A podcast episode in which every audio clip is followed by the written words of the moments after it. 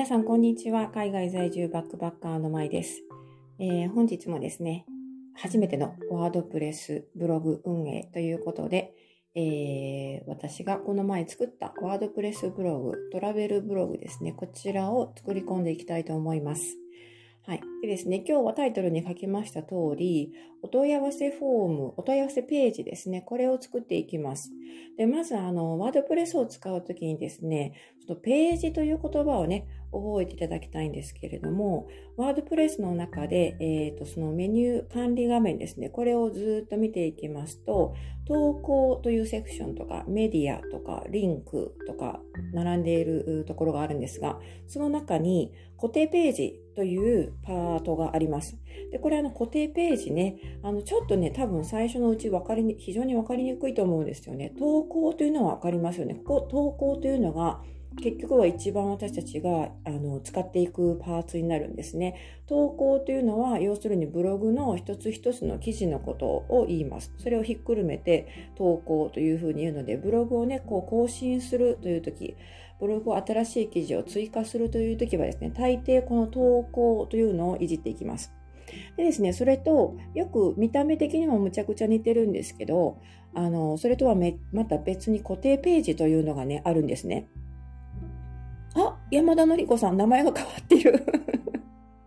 ニニニアさん、旧ニニニアさん、ありがとうございます。来てくださって、こんばんは。びっくりしました、いきなり名前が。アイベリーさんもありがとうございます。こんばんは、ということで。はい。あの、今これはですね、スタンド FM さんのライブで配信しております。後でポッドキャストにもシェアするので、もしポッドキャストで聞かれている方はですね、あ、ライブなんだな、ということで、えー、ご了解の上、聞き進めてください。はい、ありがとうございます。早速皆さん来てくださって、今日はワードプレスでお問い合わせフォーム、お問い合わせページですね。これを作っていきます。でですね、えー、っと、ちょっと私のページが、えー、っとね、今実際に作っているところをね、リアルタイムで、あの、皆さんとシェアしているんですが、えっと、私のこのトラベルブログの、え、アドレスですね、これを書いておきます。myandcristravel.com というのがですね、メインの、あのメインのページなんですが、メインのページがね、今回ちょっと、あの英語になってます。でね、メインのページと英語とで、えーと、日本語の2言語でやっていくんですが、あ、サラダさん、こんばんは、ありがとうございます。来てくださって。はい、今日もワードプレス、一番ね、あの出席率トップの リスナーさんです。このシリーズですね。はい、ありがとうございます。これで合ってますよね。あ、リオンさん、皆様こんばんはということで、今夜こそ作業中なので、基本ロムで参加します。ありがとうございます。ありがとうございます、リオンさん。あ全然大丈夫です。これで合ってるかな ?myandchristravel.com スラッシュ jp スラッシュ。これが日本語の、えっと、ページ、私が今作っているワードプレスのページになります。これアクセス、あの、ちょっとね、コピーペしてアクセスしてもらうことになるんですが、あの、見ていただくとですね、あの、先日、だから週末にですね、少し記事追加しました。だからあの、記事が増えてます。この記事って言っているのは、要するに投稿のことなんですね。で、あの、ワードプレスブログには先ほど説明していたんですが、投稿というセクションと固定ページというセクションがあります。で投稿というのは、要するにブログの一つ一つの記事になりまして、えー、毎日ね、皆さんが、あの、ブログを、ま、書くんだったら毎日更新しましょうとかって言ったりしますけれども、このブログの一つ一つの新しいページ、新規の、まあ、ページというとね、ちょっと紛らわしいんですが、新規投稿ですね。新規で何かこう記事を追加していくとき、コンテンツを追加していくときっていうのは、大抵この投稿というのをいじるんですね。はい。ということで、えっ、と、どうでしょうか皆さんね。あ、見ていただいてますね。早速ありがとうございます。山田のりこさん、あ、ご挨拶ありがとうございます。皆さん、こんばんはということで、えー、サラダさん、記事増えた。増えてるでしょ この記事はですね、ちなみにこの記事は、えっ、ー、と、この音声配信ですね。ここのノマドの窓からの音声配信を自分で配信、過去に配信したものの旅行関連を自分で聞きながら文字化、文字に起こして、で、ブログ記事にまとめたものです。だから内容的にはね、あの、よく聞いてくださっている方なんかは、あ、なんかこれどっかで、どっかでなんか読んだな、みたいな、見たな、みたいな、聞いたな、みたいな、そう、皆さん聞いてるんですよ、多分ね。内容的には、あの、全然、あの、私のリスナーさんにとってはですね、フォロワーさんにとっては、全然新鮮な内容じゃないんですけど、一応ね、記事を投稿を追加しておきました。でですね、この、まあ、記事は投稿されているんですが、追加されているんですが、まあ、画像も一応ね、入ってるんですけど、これね、あの、ほとんど、コクーンとか、あまあ、テーマですね。テーマコクーンというのを使ってます。これの、この辺の設定は全くいじってません。で、あの、普通にパラパラっと記事を、あの、記事を書いて、投稿ボタンを押して、写真をアップして投稿すればですね、何にもしなくてもこの程度のブログには、の見栄えはできるというね、そういう、あの、まあ、そういうところがね、初心者にあの嬉しいテーマなんですね。このコクーンというテーマですね。はい。でも私もですね、あの将来的にはね、もしかしたらまた別のテーマに変えるかもしれないんですが、今のところこれをライブとか、まあ、リアルタイムで聞いてくださっている方、配信日に近い日付で聞いてくださっている方は、えっ、ー、と、この今の私のマイクリストラベルのむちゃくちゃシンプルな ブログがね、見えていると思います。はい。それでですね、今日は、えっ、ー、と、そのページを追加していきます。でですね、この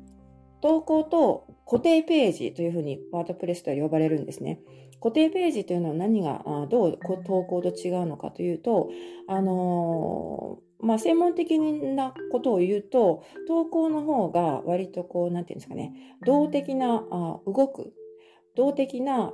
もコンテンツであり、で、え、ー、と、固定ページは性的な、静かなの性的ですね。性的なコンテンツというふうに言われたりします。固定ページというのは、そんなにね、しょっちゅうしょっちゅう追加するものではないんですね。そのブログの、どちら、例えばですね、ホームページ。企業さんのあのホームページがありますね、トップページは、あの、ブログという感じではないと思うんですね。あの、なんていうのかな。例えば商品の説明のセクションが綺麗な写真と一緒にアップされてたりとか、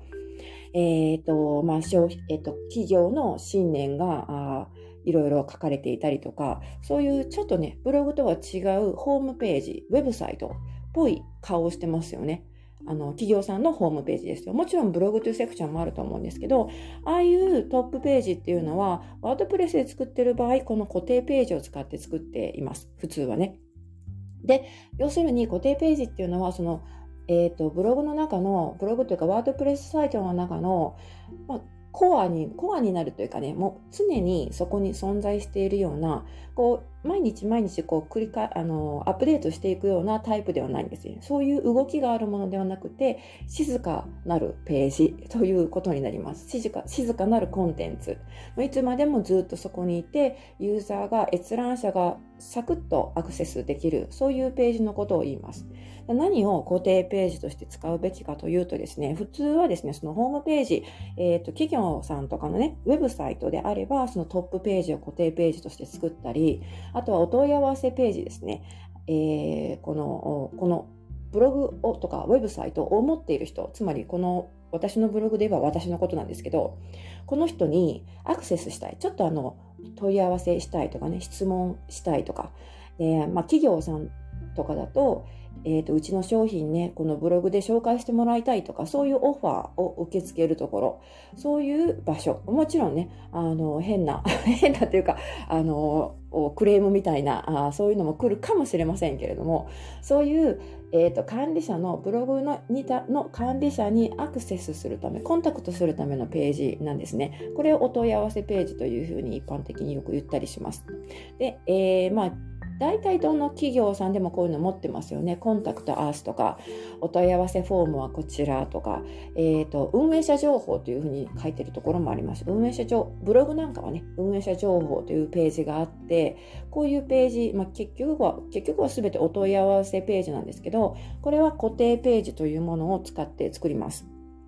はい。あと、固定ページで作るのはですね、あのプロフィールとかですね、自分のこの作者、あるいはこの管理者、ブログ管理者としてのプロフィールのページ、これも固定ページで作るのがおすすめです。このプロフィールっていうのは、やっぱりね、そのブログだと、どんな人が書いてるんだろうっていうのね、その人の人なり、人となりというか、そのバックグラウンドを見てみたいとか、読んでみたいとか、そういう気持ちがね、えー、起こってくると思うんですね。そんな時にですね、例えばサイドバーっていうのはその横に出てくる、えっ、ー、と、いろんなね、最近のコンテンツとかコメントとかそういう欄のことをサイドバーと言うんですが、このサイドバーにプロフィールというセクションを作っておいて、自分のこの顔写真とかね、あとはあの簡単なプロフィール、何者なのか、私だったら、えー、海外在住バックパッカーですみたいなことを書いたりとか、あとは、あのー、例えばツイッターのリンクをそこにあのボタンとして配置したりとか、Facebook のボタンを配置したりとか、YouTube のボタンを配置したりとか、そういうのをプロフィールとして作り込むことができるんですね。それをサイドバーに表示させることが、ことが、えっ、ー、と、コクンの場合はむちゃくちゃ簡単にできます。でですね、この場合に、その、プロフィール、サイドバーのプロフィール欄では、書ききれないことってたくさんありますよね。特にあの、私のようにですね、年齢が重なってくるとですね、いろんなあのバックグラウンドを持っているわけです。いろんなストーリーがありますので、いろいろ書き込みたい。自分のね、経歴とかね、自分のこのこれまで生きてきた人生のこと、どんな、どんな人物なのか知ってもらうのに書きたいことがいっぱいあるという場合はですね、この固定ページでプロフィールページというのを作ってそこにリンクをさせるんですね。そうすると、えっとまあ、閲覧した人がブログにやってきた人がサイトバーの私の顔写真が載っているプロフィール欄のところ。で詳しいプロフィールはこちらというふうに矢印がついててそれをピッとクリックするとそのプロフィールページに飛ぶという仕組みになります。こういうのはねあの私は結構よく作ってるんですけどえー、このページを作るのは固定ページ。投稿で作るんじゃなくて固定ページ作る方がいいよという、そういうことなんですね。で、今日はですね、この固定ページというのをいじっていきます。先ほどからね、ちょっと繰り返しになりますが、お問い合わせページを作るので、えー、固定ページから作ります。で、あの、お問い合わせページは、あの、ここにね、取り立てて、えー、ワードプレスの作成のえー、リアルタイムでのライブの過程でお問い合わせページを作りましょうっていうのをかなり最初の方に持ってきてるつもりなんですけど、なんで今この話をするかっていうと、このお問い合わせページがある方が Google のアドセンス申請に問いやすいという噂があります。これ実はあくまで噂であって、別になくても実は通るんですけど、あの、ほとんどのね、マニュアルというかそういうノウハウを提供しているブログとかコンテンツですね、このとここういうところでは、えーと、申請をする前に Google AdSense、Google AdSense というのは Google 社がやっている自動配信広告システムなんですが、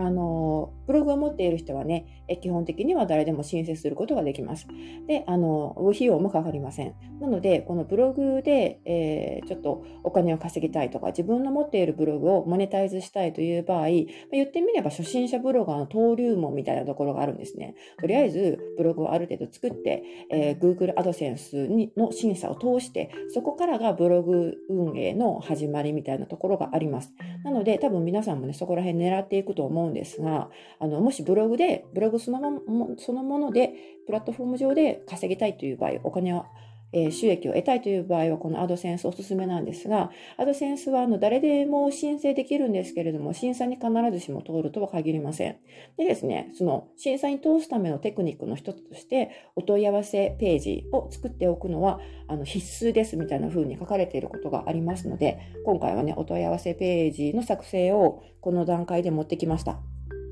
はい。あ、小屋さんだ。こんばんは。作業しながら聞かせてもらいます。というありがとうございます。はい。あの、ワードプレスの話ですのでね、荒野さんはもうとっくにご存知のことだと思うんですが、あの、BGM 代わりに聞いていただけると 嬉しいです。ね、この固定ページですね。これをね、えー、お問い合わせ、ちょっと前振りが長くなりましたが、作っていきます。はい。で、えー、固定ページというところをクリック、クリックというかね、マウスを乗せますと、固定ページ一覧と新規追加というね、えっ、ー、と、ボックスが開きます。で、これこれの、まあ、どっちでもいいんですけど、固定ページ一覧というのを開くとですね、何にも触ってないワードプレス、ワードプレスインストールしたば、インストールしたばっかりの頃っていうのは、サンプルページというページが入ってます。これ固定ページの中に入ってるんですね。これあのサンプルページというのは、まあ本当にあのサンプルなんですよ。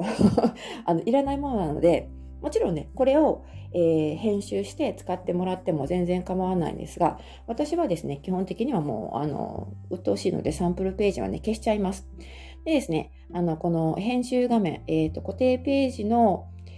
この一覧ですね、固定ページ一覧というページに行きますと、このサンプルページと、もう一つ、プライバシーポリシーというのがね、勝手に作られています。これはあの下書きとして、えー、このワードプレスの中に入ってるんで、まだ公開されてないんですね。だから皆さんが外から私のブログを見ている今の時点ではこれはあの見ることができません。下書き状態ですので、私のこの管理画面に下書きドラフトとして入ってるんですけど、まだ公開されていない状態です。でですね、このサンプルページ。サンプルページはですね、あの邪魔なので消してしまいます、えー、ゴミ箱へ移動というボタンが現れるので、このゴミ箱へ移動というのをクリックして、えー、今捨てちゃいました。はい。あの、ゴミ箱はね、あの、何日も、何日キープしてくれるのかな？ある程度はね、あのキープしてくれるので、えー、完全にゴミ箱というところに行って完全に削除するというボタンを押さない限りは、しばらくそこに残ってるはずです。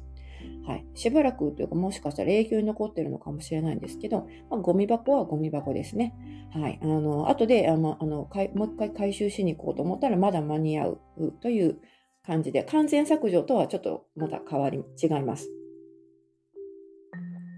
で、このプライバシーポリシーというのはね、つくあの使います。プライバシーポリシーという固定ページが残ってるんですが、これ勝手にあのワードプレスさんが作ってくれるんですね。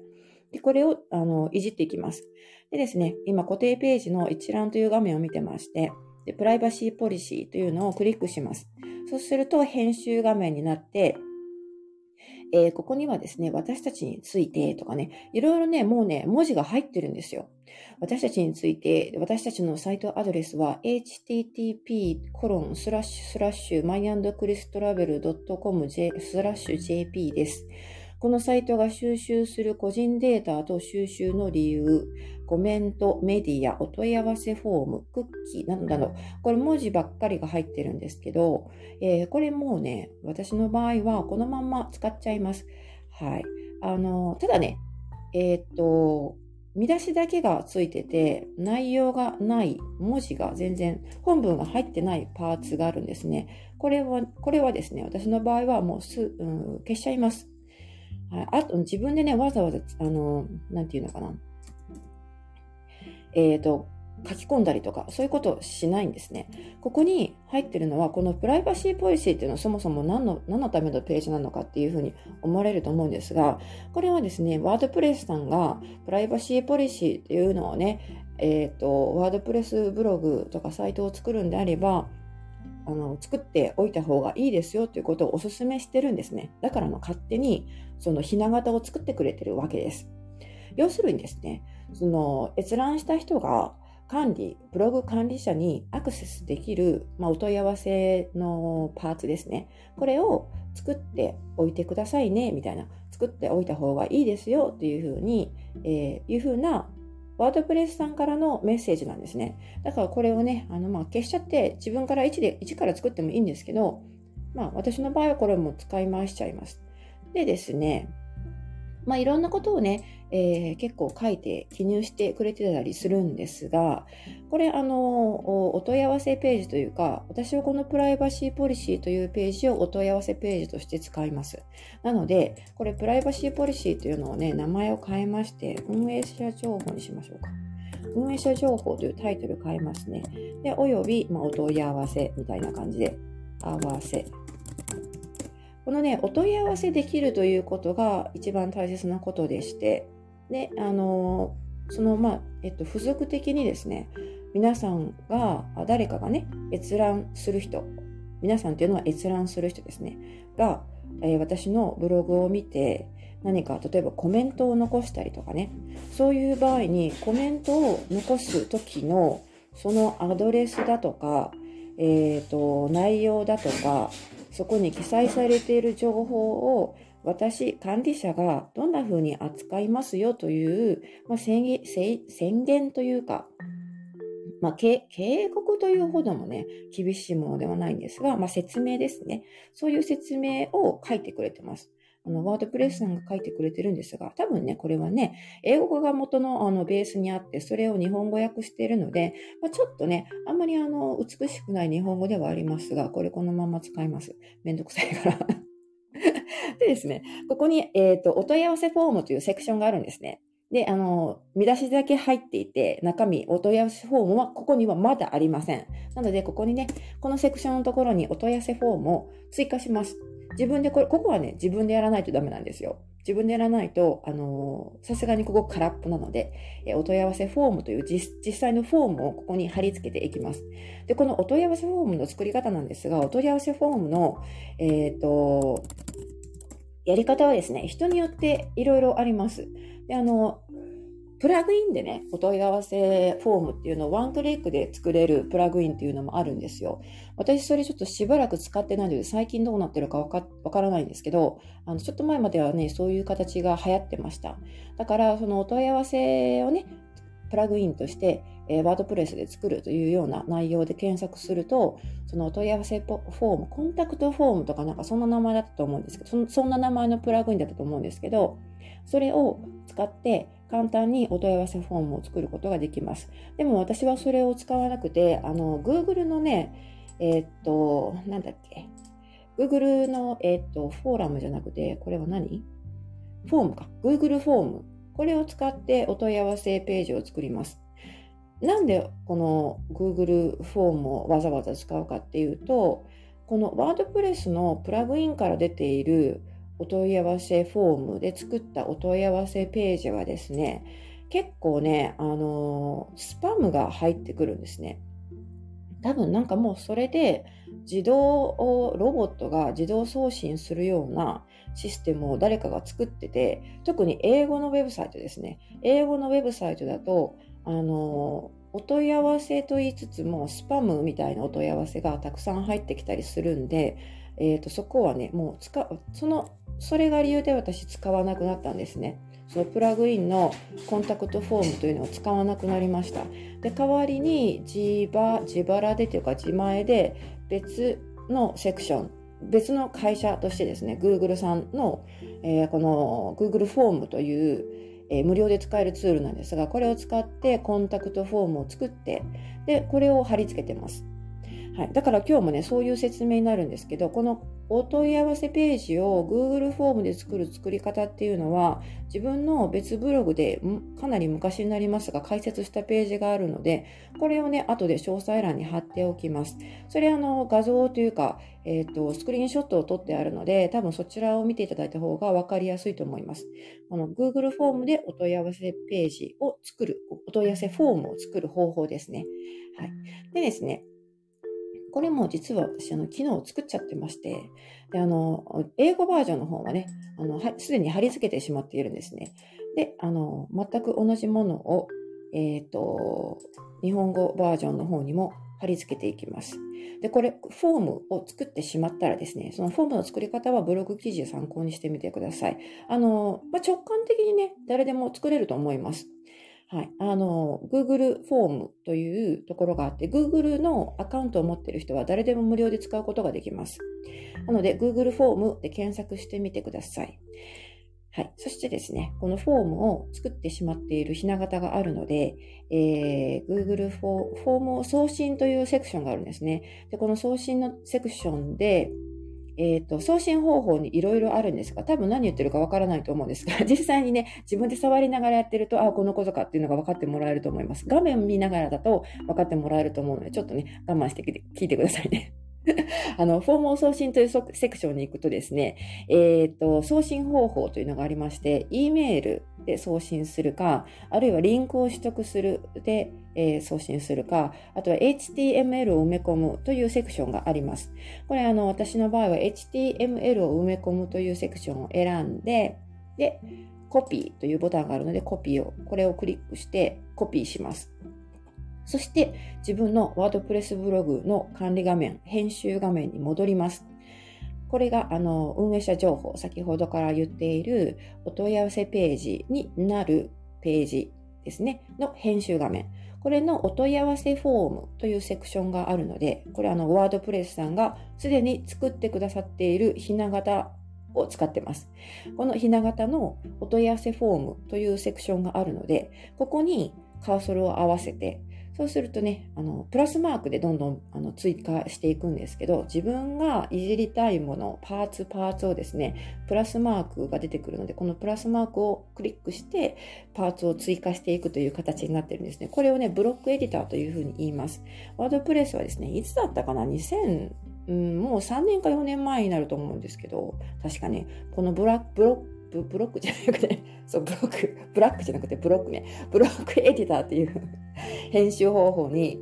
一気に様変わりしたんですね。その前はね、また全然別の、あの、編集方法があって、もう、その前から使ってた私たちにとってはですね、なんかもうなんだこれはみたいな、あの、劇的な変化だったんですが、もう慣れるしかないということで、えー、最近はね、慣れてしまいました。なので、このパーツパーツのことをですね、見出しとか、本文とかね、段落とかね、写真、画像とか、このパーツのことを、ワードプレスの世界、現在のワードプレスの世界ではブロックというふうに言います。で、このどんどんね、ブロックを追加というのを使ってですね、そういう文字が現れるので、そこをクリックしながら、えっ、ー、と、いろんなパーツをあの追加していくんですが、ブロックを追加、あるいはね、このプラスマークがあるので、これをクリックすると、あの、何を追加したいですかみたいな、そういうメニューボックスが現れるんですね。そういう箱が開きます。で、えー、そこにですね、検索することができるので、そこにね、HTML という文字を打ち込みます。HTML。そうすると、カスタム HTML というのがね、出てくると思います。なので、これを選択してクリックします。そして、ここにですね、そうするとね、あの、HTML を入力というふうに書かれたパーツが表示されるので、ここにさっき Google フォームでコピーした部分を、えー、貼り付けます。はい。これでですね、えーまあ、HTML 表示が今見えてるんですが、その文字の、その横に HTML と書かれている横にプレビューというのがあるので、このプレビューをクリックするとですね、もうすでにそこにプレビューというか、えっと、自分のサイトでどんな風にそこが表示されるのかっていうのが、えー、絵的に表示されるんですけれども、これはちょっと置いといてですね、えー、で、これをね、公開します。まあ、このまま公開してもいいんですが、あ、ルミさんだ。ありがとうございます。来てくださって。ルミさん、こんばんは。ということで、はい、皆さん、あの、ご挨拶が飛び交っております。はい、荒野さん、こんばんは。サラダさんから、荒野さん、こんばんは。ルミさん、こんばんは。ということで、ありがとうございます。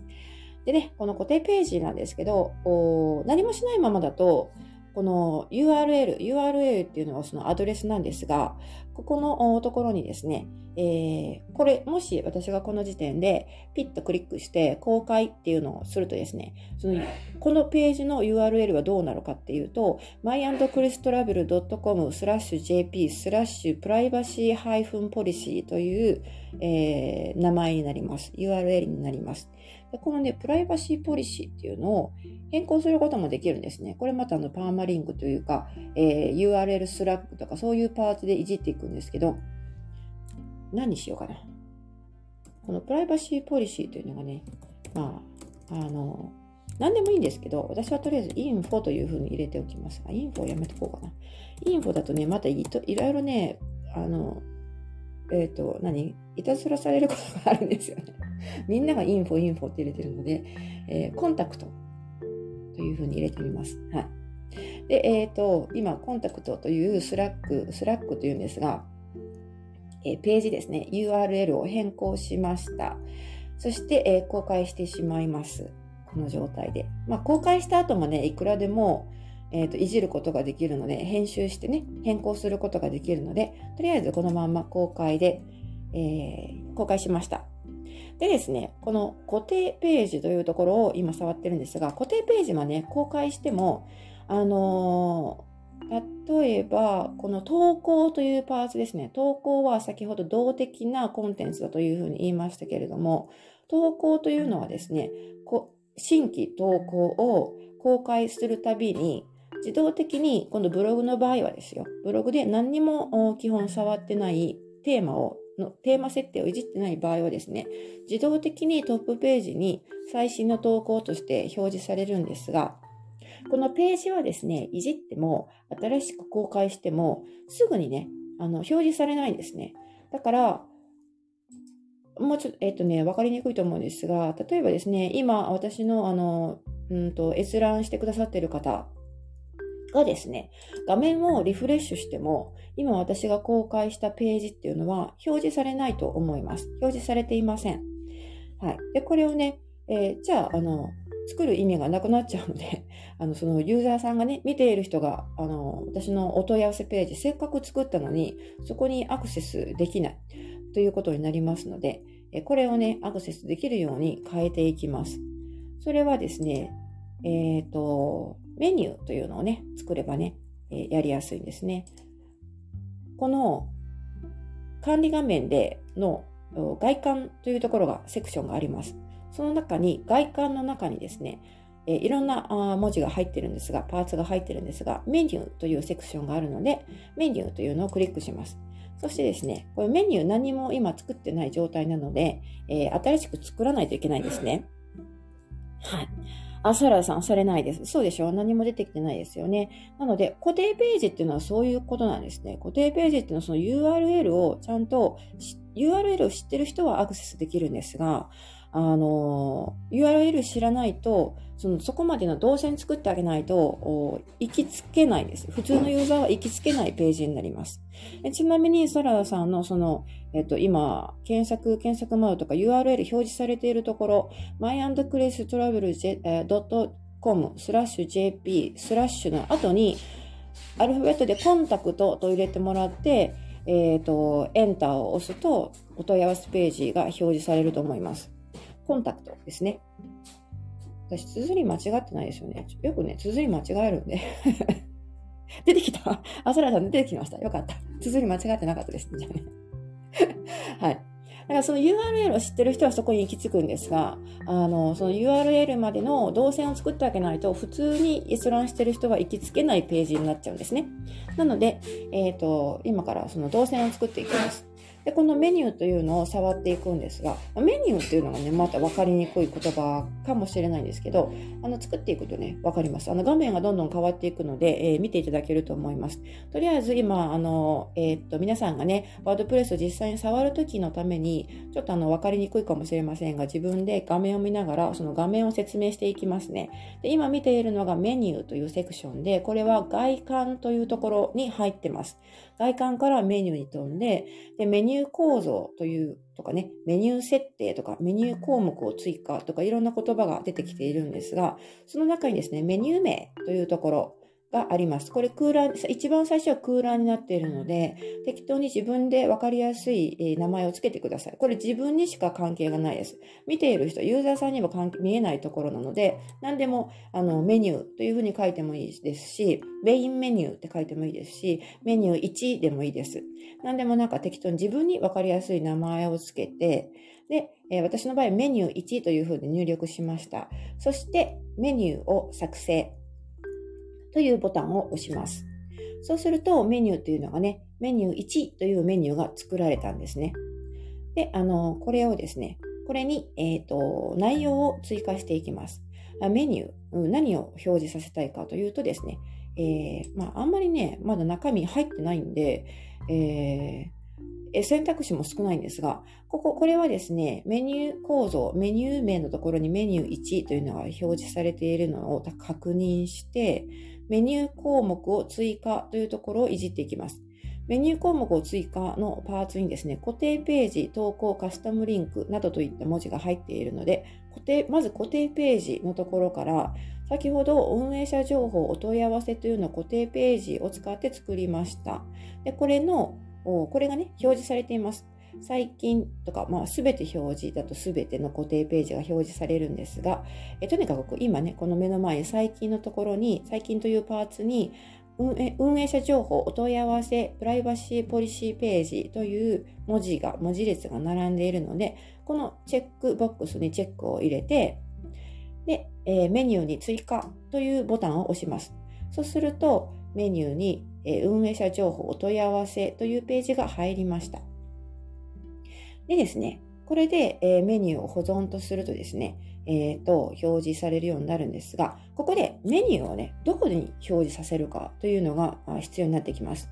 あの、メニューをね、表示させる場所っていうのは大体決まってて、一番トップの一番上のところですね。えっと、ブログタイトル、サイトタイトルの真下、あるいは、まあ、えっと、テーマによっても上に出てくることもあるんですが、その真下の一番よく目立つところ、ああいうのを、あのメニューのことをグローバルメニューとかナビゲーションメニューとか言ったりします。まあ、閲覧してる人が一番わかりやすいパーツですね。で、その他にも、フッターにね、フッターっていうのは一番足元なんですけども、ページをずっとスクロールしていって、一番下に現れるパーツのことをフッターというふうに言います。そこにもメニューっていうのを作ることができるんですね。だからメニューっていうのはいくつか場所をね、選んで作ることができるんですが、まずは私が今やるのはですね、一番目立つところ、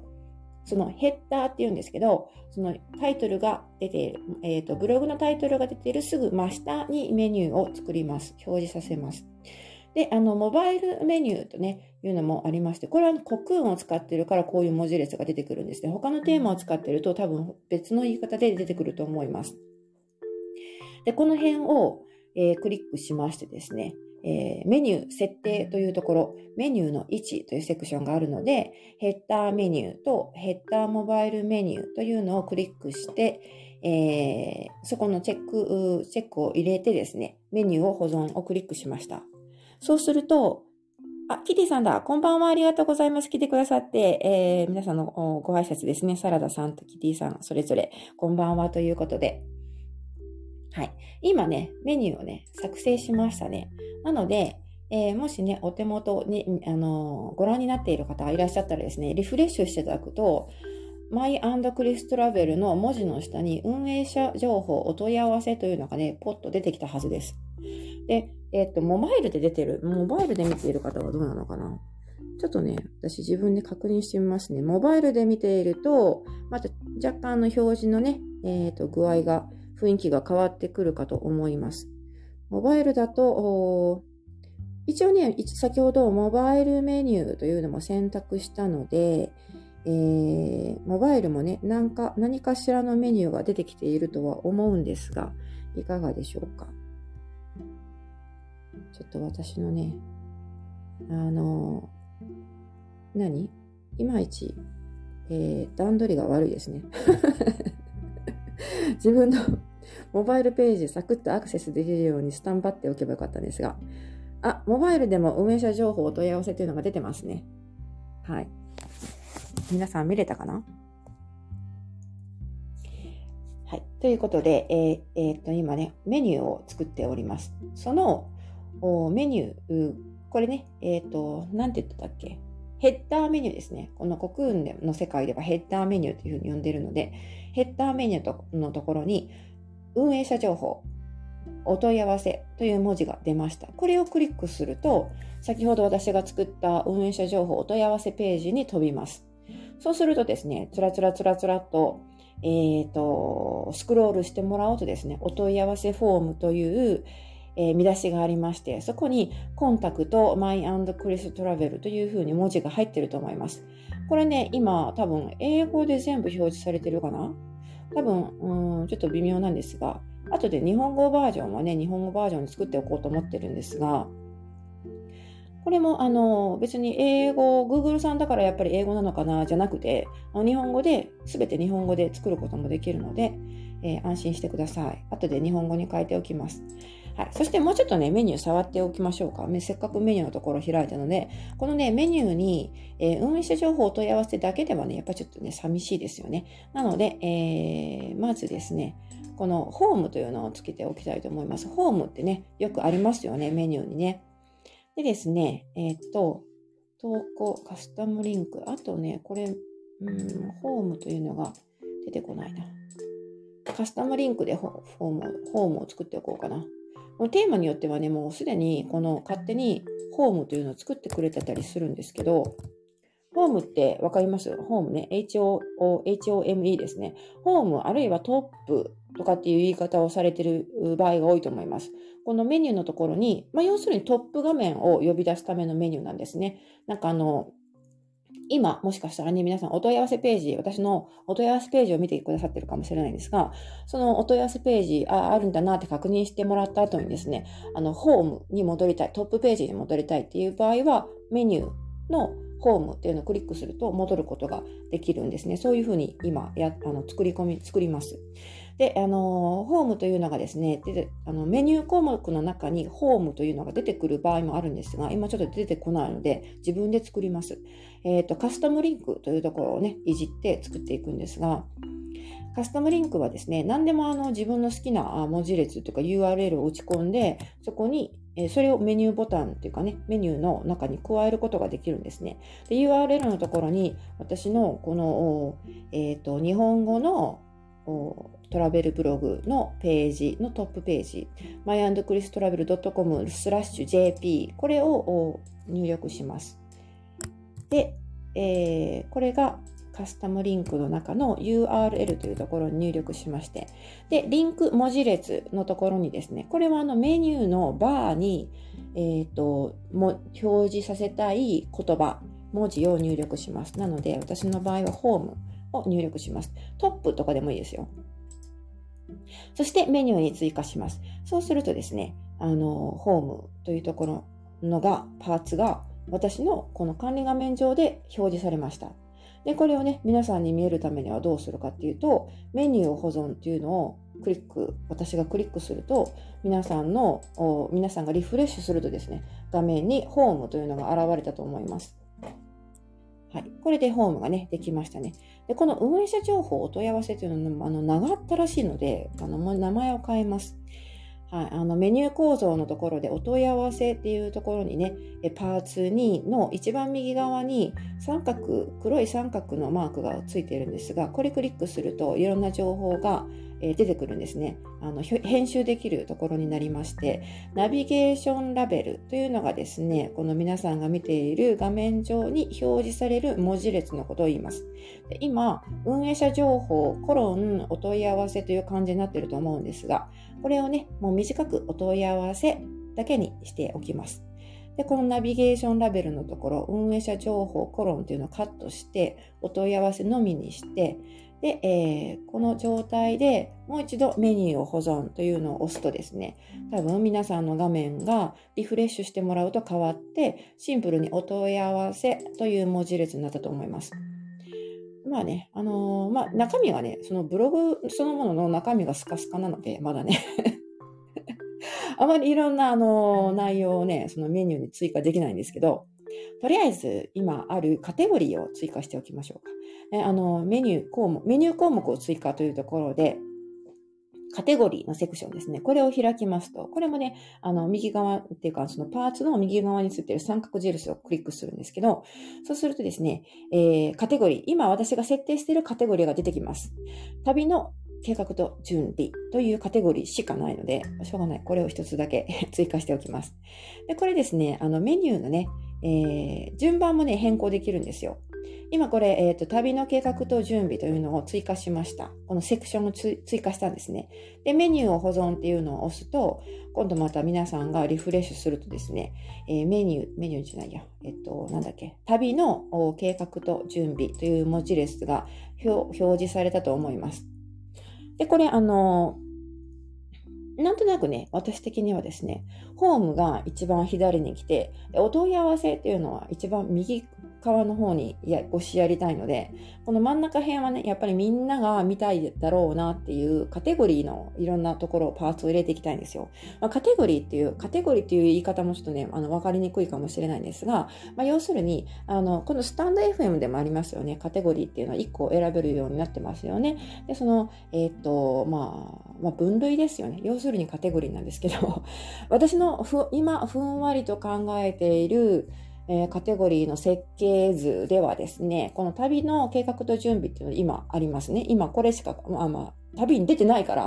まだ準備と計画ぐらいしか書くことがないので、えっ、ー、と、旅の計画と準備というカテゴリーしかないんですけど、実際に旅に出たらですね、この国別にカテゴリーを作ろうと思ってて、イギリスならイギリス、トルコならトルコ、ジョージアならジョージアというカテゴリーをね、作っていこうかなと思ってます。だから多分ね、あのメニューバーのところがもうものすごい文字がいっぱい出てくると思うんですけど、旅行の最後の方になればですね。はい。あの、行った国が全部表示されるという感じになると思うので、まあ、それもどうかなとは思ってはいるんですが、まあ、とにかく、今のところは、このカテゴリーとして旅の計画と準備しか作ってないんですね。だからね、この、えっ、ー、と、ちょっとまあ、余分な話が長くなりましたが、要するに今やりたいのはこのお問い合わせっていうのを一番あの端っこに持ってきたいんですよ。で、あの、それをどうするかっていうと、もう一度メニュー構造というところに戻りまして、で、これあの、パーツがね、ホームとかお問い合わせ、えそしてカテゴリーですね、旅の計画と準備っていうのが出ているんですが、これをですね、えっ、ー、と、ドラッグってわかりますかねあの、クリックして、そのクリックした指を外さずに移動させるんですね。上下に移動させると、そのパーツがマウスの矢印にくっついたまんま、えー、引きずられて移動します。で、あの、ここがいいなと思った場所で指を離すとですね、そこに固定されるんですね。で、今、お問い合わせっていうのを一番下に持ってきました。管理画面の中でね。で、これでメニューを保存っていうのを押すとですね、多分皆さんのお手元ではリフレッシュすると順番が変わっていると思います。はい。そして、ついでに、ついでに、ついでに、ついでにですね。私の場合はこれ、英語と日本語の2つ、2言語でやっているので、英語ページへのリンクも貼っておこうかなと思います。よくありますよね。2言語とか多言語のウェブサイトで、イングリッシュとかね、日本語はこちらとか、中国語はこちらとか、あれをね、あの、作ります。はい。あ、うばまるさんだ。ありがとうございます。来てくださってこんばんは。ということで。はい。サラダさんもご挨拶ありがとうございます。はい。でですね、これを今ね、イングリッシュのページへのリンクをメニューのところに表示させようとしております。これもカスタムリンクというところから作ります。カスタムリンクのを開いて、これメニュー項目を追加の下にあるカスタムリンクを使います。で、ここに、この URL のところにですね、えっ、ー、と、英語ページの URL は、えっと、URL、ドメインは一緒なんですが、このスラッシュ JP がないバージョンですね。これを、えー、今タイプしました。そしてリンク文字列のところに English というふうに書きます。そしてメニューに追加を押すですね。えー、私の画面上には、ここの管理画面では English というページが追加されました。そしてメニューを保存というボタンを押します。そして皆さんがリフレッシュすると、English というページがね、項目がね、表示されたと思います。で、この English っていうのをクリックすると、English バージョンに飛ぶんですね。とすると、とすると、とすると、私の顔が出ている。はい。あの、ちなみにこの English バージョンですね、一つ記事が入ってるんですが、これあの、まだ編集してないので、あの、英語はグダグダです。英語グダグダなので、あの、読んでも全然あの、面白くないというかね、あの、英語に、ちゃんとした英語になってません。これ私が、えっと、日本語バージョンの方で投稿した記事の一本をですね、えー、機械翻訳にかけて、えー、入力しただけなんですね。だから、あの、えっ、と、ネイティブのチェックも受けてませんし、私自身も自分でまだ読んでないので、えー、あんまりこれはね、読まないことをお勧めします。はい。というわけで、えー、イングリッシュへ飛ぶパーツも追加することができました。はい。でですね、他にもね、いろいろあの、細かいことをやっていく予定ではいるんですが、えー、まあ、徐々にね、進めていきたいと思います。特に日本語バージョンですね、皆さんとできればね、あの、シェアしながらいきたいなと思ってるので、まあ、一つずつ進めていきたいなと思います。はい、でちなみにこの、えー、固定ページですね。固定ページは、あの今固定ページというところを触ってね、お問い合わせページを作って、それを画面に表示させる方法を説明しました。で、あの、もうお気づきだと思うんですが、さっきからも、さっきもね、ちらっと言いましたが、固定ページっていうのは、管理者が、この、こちらですよっていうふうに案内を作ってあげないと、えっ、と、動線を作ってあげないと、ユーザーは普通、普通の、あの、素直なユーザーはですね、そこに行きつけない場所なんですね。だから、そういう意味では、あの、URL を知っている人にしか見る、見ることができないページっていうのを作ることも可能です。はい。あとはですね、あの、企業のランディングページっていうふうに言ったりするんですけど、実際に商品をね、買って購入してもらうためのセールスページのことをランディングページというふうに言ったりします。こういうページも固定ページで作られていることが多いです。あと、あの、メルマガですね。メルマガの登録ページとか、これも固定ページが多いですね。あとは、えっ、ー、と、私があの作ろうと思っているページにですね、インデックスのページがあります。あの、サイトに掲載されているすべてのタイトルというか投稿ですね。これの一覧まあ、インデックス、あるいは目次と言ってもいいと思うんですけど、これもね、あの、自分のブログで作ろうと思ってるんですが、これもですね、固定ページを使って作ります。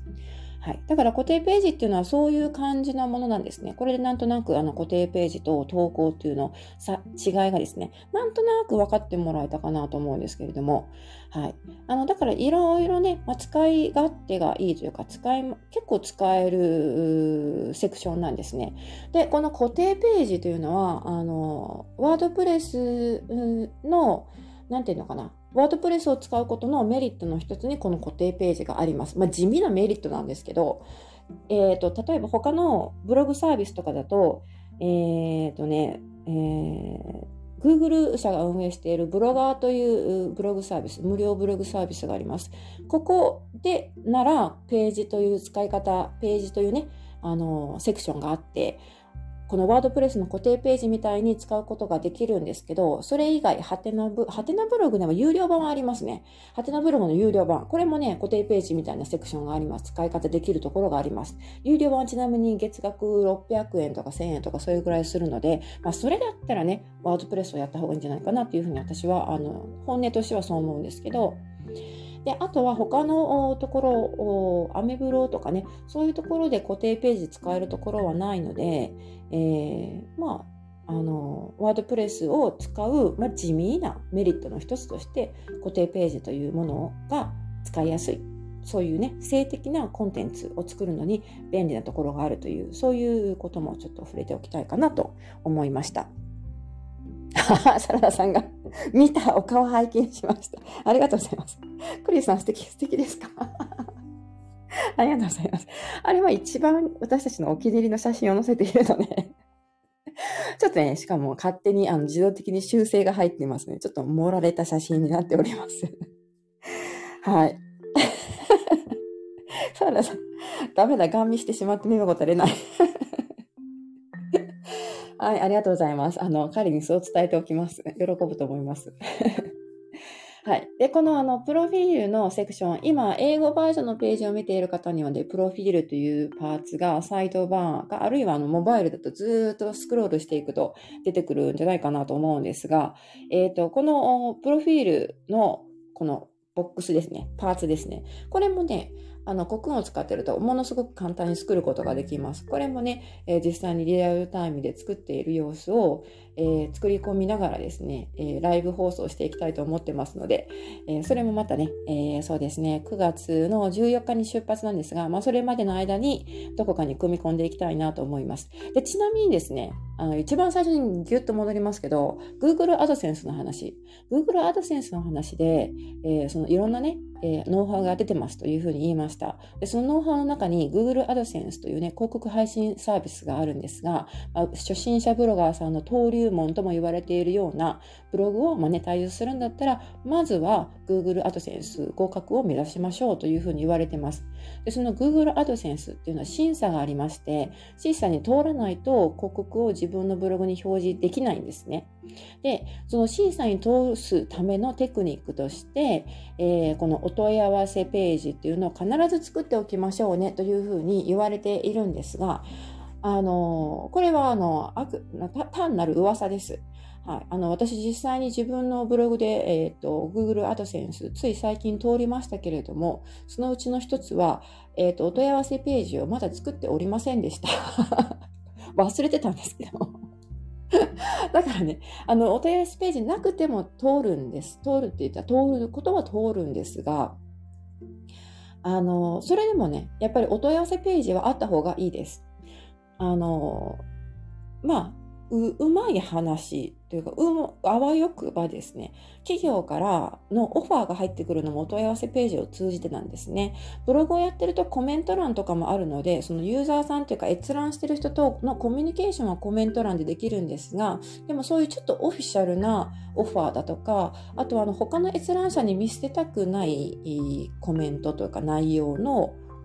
内容で、えー、管理者ブログ管理者に伝えたいことがある場合はですね、お問い合わせフォームを使って問い合わせが来ます。これはあの実際に結構来ます。で、あの、まあ、あんまりね、美味しい話ばっかりではないんですけれども、えー、だから、えー、どんなあのブログであってもですね、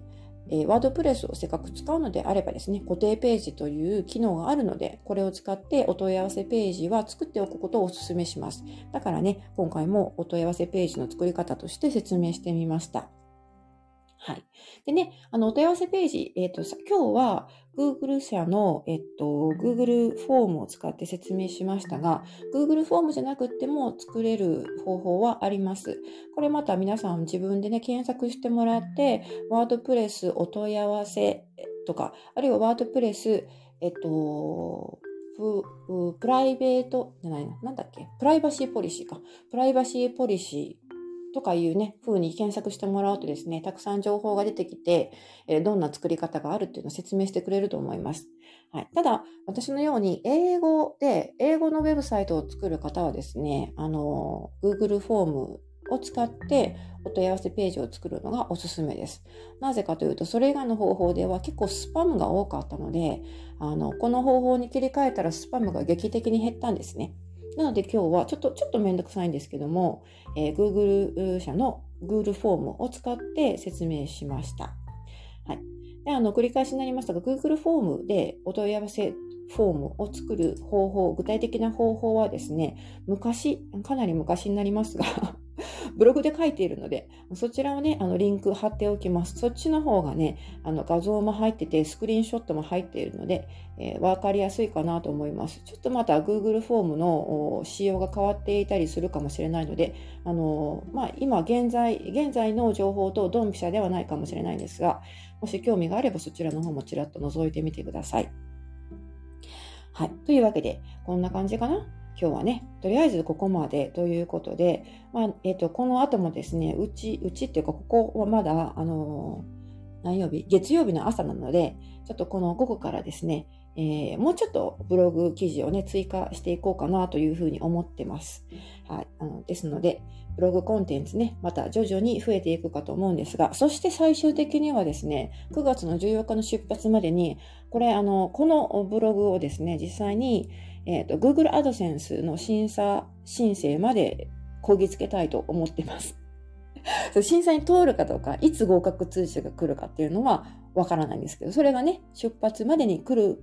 とは限らないんですけど、一応ね、えー、そのために何をするべきかっていうと、やっぱりコンテンツなんですよね。コンテンツをとりあえず、まあ、あの、見た目的にですね、ブログとしての体裁が整うぐらいのコンテンツを追加していく必要があるので、ここをね、サクサクとやっていきたいと思います。はい。あ、サラダさん。ちなみにアドセンスに合格するためのお話も今後聞けますか？そうですね。あの、何かあの、アドセンスはアドセンスで、あの、ワードプレスのこのワードプレスシリーズの中ではなくて、アドセンスの話をしてみようかなというふうに思います。他のリスナーさんからもですね、アドセンスの話聞きたいですという意見をいただいているので、えー、まあ、できる、まあ、できるだけこれぐらいの時間帯で、えっ、ー、と、アドセンスの話していきたいなと思っていますので、もし質問とかがあればですね、その時にコメントで質問いただければいいかなと思います。アドセンスはね、あの、必ずしもワードプレスでなくてもできるんですね。だからその辺も含めて、まあ、ワードプレスが一番有利なところは有利なんですけど、えー、まあ、そのなんで有利なのかとか、あの、もろもろの情報を踏まえながら、現時点で知っていることをお話しできるかなと思います。はい。ただ、アドセンスはどんどん変わっていきます。どんどん進化して、進化していくのか退化してってるのかわからないですけど。あのどんどん変化していくので、えー、その審査の基準とかもその時々で変わったりするんですよね。だから、あのまあ、できればこれはリアルタイムで、えー、ライブとして聞いていただきたい。あるいはできるだけ近いところで、アーカイブ残しますけど、できるだけ近いところで、近い日付で聞いておいてもらいたいなというふうに思います。はい。というわけで、今回はこの辺で、えー、終わりにしたいと思います。皆さん、最後までお付き合いいただきまして、本当にありがとうございました。サラダさん、はい、ありがとうございます。ということで、あ、あキティさんもありがとうございます。はい、コメントたくさんくださった皆さん、ありがとうございました。そしてですね、今日、今日はお問い合わせページを作ったので、明日はですね、もうちょっと突っ込んで、えー、どうしようかな。どっち、どっちの方を先に聞きたいですかね？プロフィール、サイドバー、サイドバーっていう方分かりますか？サイドバーっていうのは、その、本文の横に表示されてる、PC だとね、ウェブ、あの、パソコンだと本文の横に表示されてるサイドバーっていうか、あの、パーツのこのことをサイドバーって言うんですけど、そこをいじっていくか、プロフィールとかね、えー、いろんなもの、今見ていただくと、最近の投稿とか、最近のコメントとか、アーカイブとか、そういうのが入ってると思うんですね。これあの全くデフォルトなんですよ。私1個も触ってないのね。あの、だからこの辺をいじるのを先にやるか、それとも固定ページ作り込んでいくのを先にやるか、どうしようかな。どっちかになると思います。はい。というわけで、えー、今回はここまでになります。はい。日本の皆様はこれからお休みの時間ですね。えー、遅くまでお付き合いいただきありがとうございました。では、また次回お楽しみにということで、おそらく明日の同じ時間にまたやると思います。はい、よかったらおお時間があればですね、ぜひ明日も遊びに来てください。